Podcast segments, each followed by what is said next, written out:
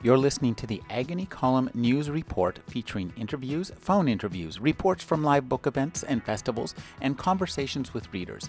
You can find additional news, interviews, book reviews, and more five days a week at the Agony Column website at trashotron.com slash agony.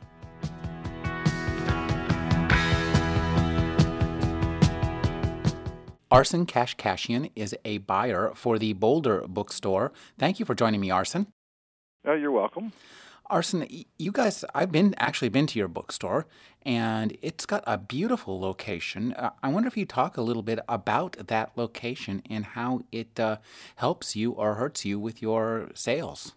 We're in the downtown walking mall, the Pearl Street Mall here in Boulder, Colorado, and it's really just a beautiful street. It was uh, closed to uh, car traffic in 1976, I believe and so, you know, there's only foot traffic in front of us. Um, it's really the heart of the city, and it, I think it helps us immensely because people come down uh, here just to hang out, to people watch, to go to restaurants. There's probably 50, 60 restaurants within six, seven, eight blocks of the store. And so I think we just get so much walk-in traffic that uh, you wouldn't get on a, a regular street. So I think it's an enormous benefit to us, and we're in view of the the mountains, are just about 12 blocks away. Uh, one thing, uh, you have a, a, large store and it's really intimate and comfortable. It's stuffed with books, but not overstuffed. Could you talk about who set up the interior of your store? Did, was it just something that came with the with the property? Well, we we moved into this particular location in 1991, and uh, the owner of the store, David Bolduc, uh, really renovated the interior space of the property and um, created these uh, beautiful rooms um, the, the reason I think the store has an intimate feel, despite being its size, it's about 20,000 square feet, is that we have seven different rooms. So each room in itself is not huge. The biggest room is probably upstairs, the ballroom, which has a beautiful high ceiling and stained glass windows. And uh, David spent a lot of time in the just in the past few years to even make it feel more intimate than it had felt, putting new curtains in, putting plants in, uh, lamps, you know, whatever it takes to to give that uh, a customer feeling of being in the comfort of their living room, even though they're really in a 20,000 square foot store. Um, so he actually, so the owner of the store actually owns the property. I, I, that's something I'm really curious no, about. No, he does not own the property. But uh, part of when he uh, initially signed the lease was that he would do the uh, renovations of the space. The upstairs, this ballroom up here, had not been in use maybe for 15 years before we came in, so it needed a lot of work to get it into uh, the beautiful retail space that we now have and um, we had to change where where some stairways are. We had to put the cash wrap in. You know, there's a lot of stuff that uh, it was a very raw space, and um, but he he took charge of those renovations, and um, we've been here for the past 17 years now. Um, one thing I, I've heard that I often from bookstore owners is that their um, problems with rent. Do you guys have a, a, a problem with you know how do you uh, deal with your rent? Our issues? rent is is has been fixed for a long time now, and I think part of that deal was that that um, we undertook the renovation of the space ourselves, and so we've got a very good long-term lease that allows us to, um, you know, not have some of those problems that other stores have with escalating rent. So that's not a big factor. Um, you know, as if if sales, you know, um, aren't as strong as they might have been 10 years ago, rent is a bit more of a percentage of our gross, but but it's not because the rent is going up um, per se. Uh, could you talk about sales? Uh, how I've heard a lot of different uh, stories in today's retail environment. We've got an economy that seems to be spiraling downward, but I hear a lot of booksellers are actually doing feeling pretty good about things and doing better. Well, we had a very um, we had a strong 2007. Um, it was probably you know we were up, um, you know, a few points. Not to, but even with a strong 2007 is not does not compare to what we were doing in the late 90s or early uh, 2000s. So that kind of recession of 2002, 3, 4, 5, um, we're still building back to those levels. Now, the last six months, the last couple quarters have been soft. Um, not terrible, but more like flat. Um, and uh, we just it seems to be sputtering a bit. And um, I also think there haven't been a lot of big books in the last six months, you know, uh, especially through the Christmas season, uh, that excited people to come into the bookstore. So I think there are aspects of the general economy that's hurting us, but hopefully, as people get excited about some uh, new books this summer, you know, maybe we'll see some uh, growth again. Well, let's talk about books. You're the buyer. You guys have a, a general interest bookstore. Um, how do you choose which books you feature, and how do you feature different books in different genres? How are the rooms divided? Tell me a little bit about your job as a buyer for the Boulder bookstore. Well, you know, um, right now I'm in the middle of my season where I'm sitting down with the sales reps for the different publishers and looking at uh, the Christmas books, the fall books. And um, basically, on when you walk in the door, we have a, a rather small main floor. The cash wrap is there, and we've got a recommended reading section right there, which is four cases. We've got maybe 20 cases of new fiction, new nonfiction, hardback and paperback, and that's really our main uh, focus of the new books. You know, where, where I'm looking for books that I can face out in those sections that we can recommend. Um, part of that comes as I'm looking, talking to the sales reps and going over the catalogs and looking at the different readers' copies we've got, and trying to decide, okay, I think this book will really work. This looks like the you know a great book for the bookstore. Let's get a bunch of copies. Let's put it you know on a display. Some of it comes after the fact, where um, somebody on the staff falls in love with the book, and we decide to put it up there. Um, the other rooms are mostly uh, for the backlist sections, not not entirely, but uh, the ballroom, the beautiful room with the high ceilings, is where we've got art and fiction and photography, things like that.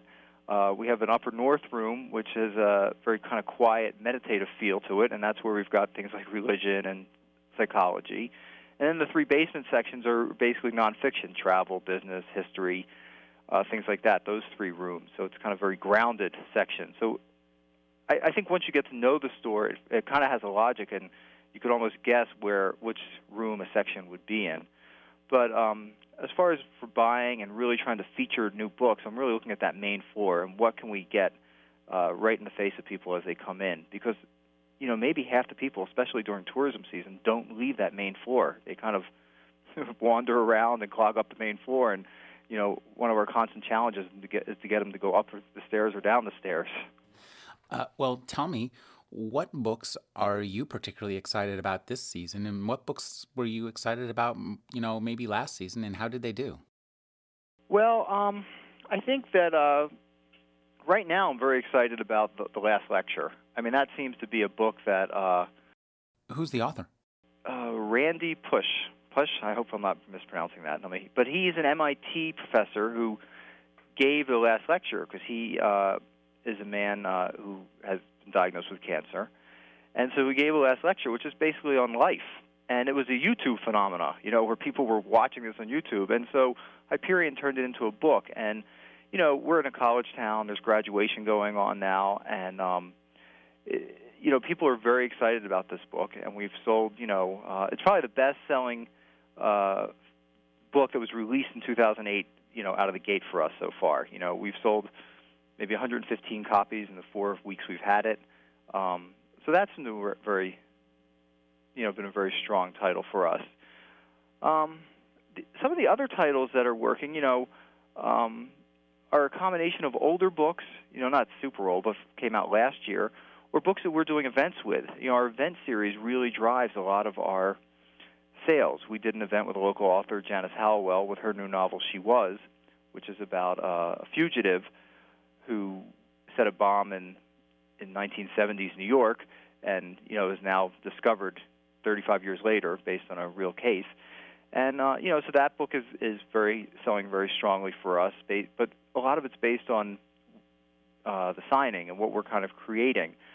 I think last Christmas season, on the whole, was was a disappointing season. I didn't think that there were many um, really strong books that that stood out. And I think that you know I, I don't think there was a whole lot driving customers into the bookstore. I thought on the fiction side of things that there was there was very little that uh, in hardback fiction that excited people.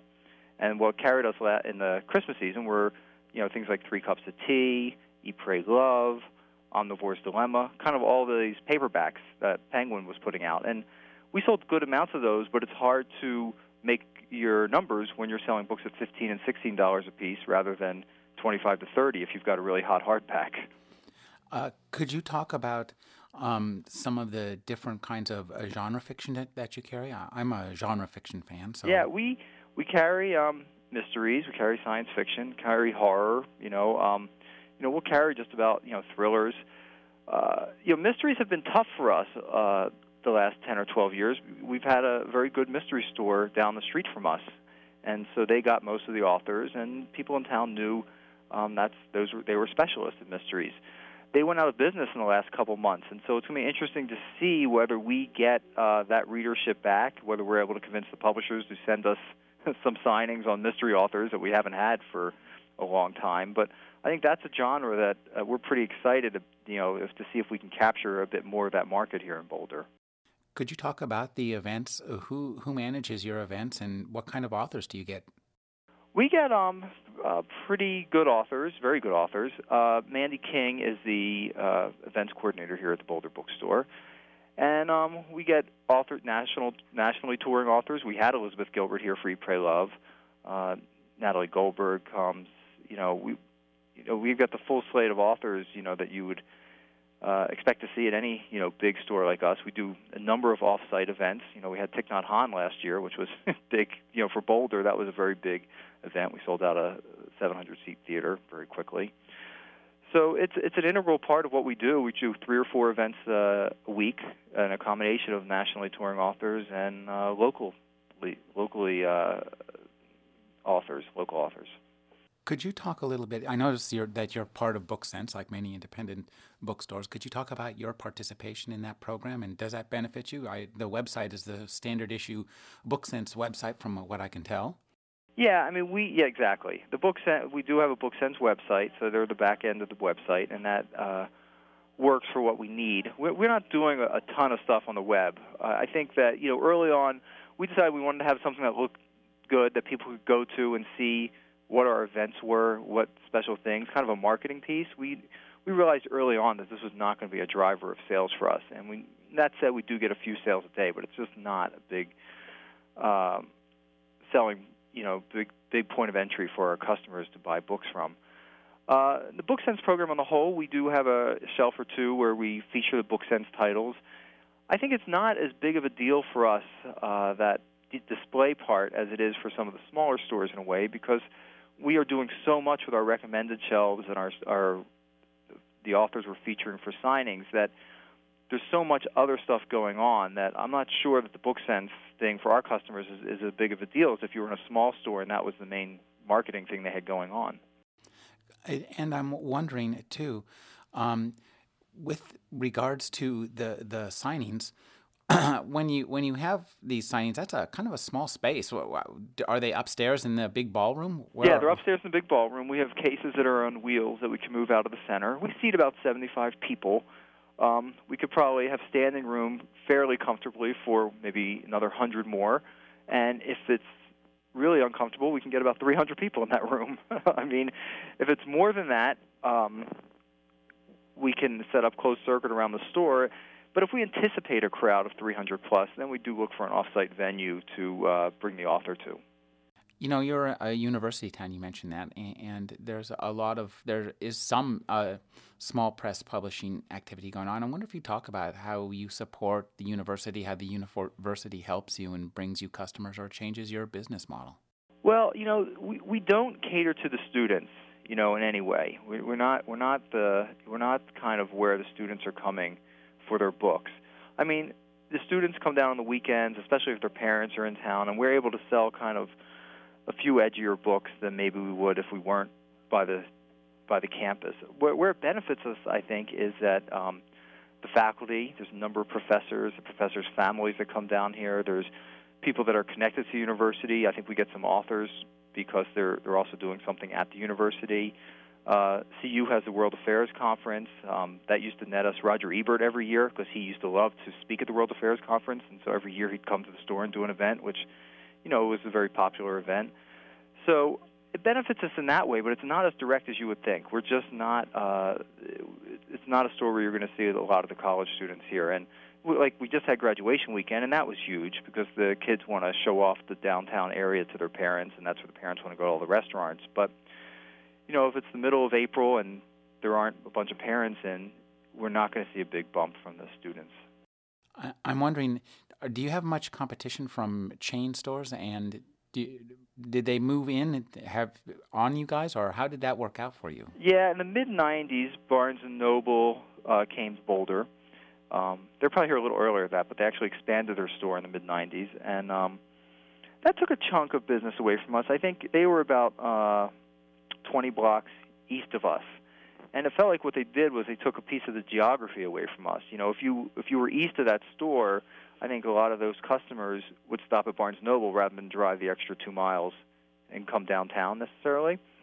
Then Borders opened about five blocks from us, uh, maybe eight years ago, and we hardly saw any effect from that whatsoever. And in fact, about two years ago now, a year and a half ago, Borders moved out, and they're much closer to Barnes and Noble, uh, 20 blocks east of us, and so now we have downtown to ourselves again.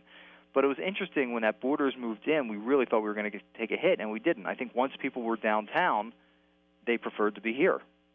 And that, no doubt, is and at least due in part to to your wonderful space. Um, can you tell me what you're looking forward to uh, this coming season, the Christmas season? Are there any big books out there that you're kind of salivating over, or think you might do well for you?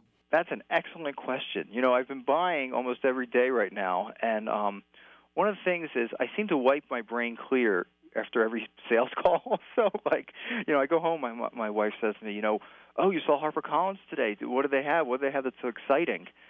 and my mind will be blank. I won't remember a single book, you know.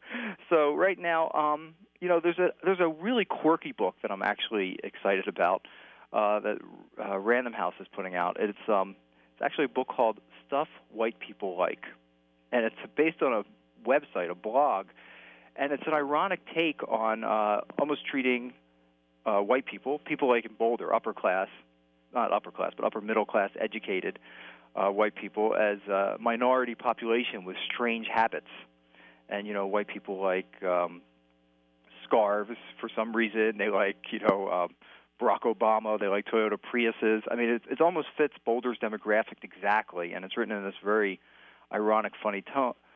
Tone, and I think that that's the type of book where we can feature that on our recommended shelf and sell probably hundreds and hundreds of copies. So even though it's not a next great novel or anything. Something like that. I just kind of catches my eye among this slew of books, the avalanche of books that's coming in right now. Um, it's interesting that you mentioned it's based on a blog because we're seeing more and more num- books from bloggers. There's the, the new Mark Sarvas book uh, novel, Harry Revised, and Catherine Sanderson has a book out. She's her blog is Petite Anglaise, and so is the novel. And the novel is heavily based. It's on on the reality that she wrote about in her blog. Yeah, well, you know, often uh, when I'm sitting at a sales call, they'll say, "Oh, it's based on a website or it's based on a blog."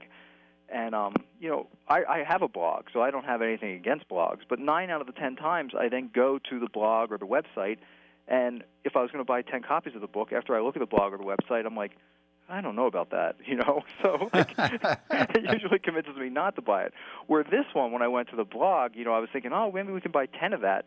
You know, and upped the order to forty out the gate. I was like, oh my god, this is just going to completely hit our demographic. It's it's a really funny take on all these things that we're you know we value so much. You know, you know, white people like organic food, or one of them was grammar that I thought was very funny. And so that site I thought really worked, but you know as a person who writes a blog, it, it's it is a different medium, and I don't think, and websites especially too, I, I don't think they easily translate into books.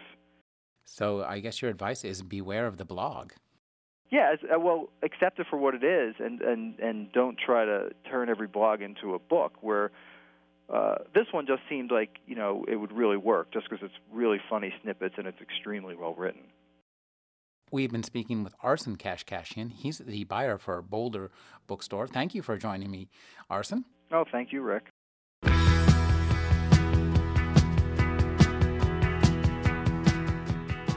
You're listening to the Agony Column News Report featuring interviews, phone interviews, reports from live book events and festivals, and conversations with readers. You can find additional news, interviews, book reviews, and more five days a week at the Agony Column website at trashotron.com slash agony.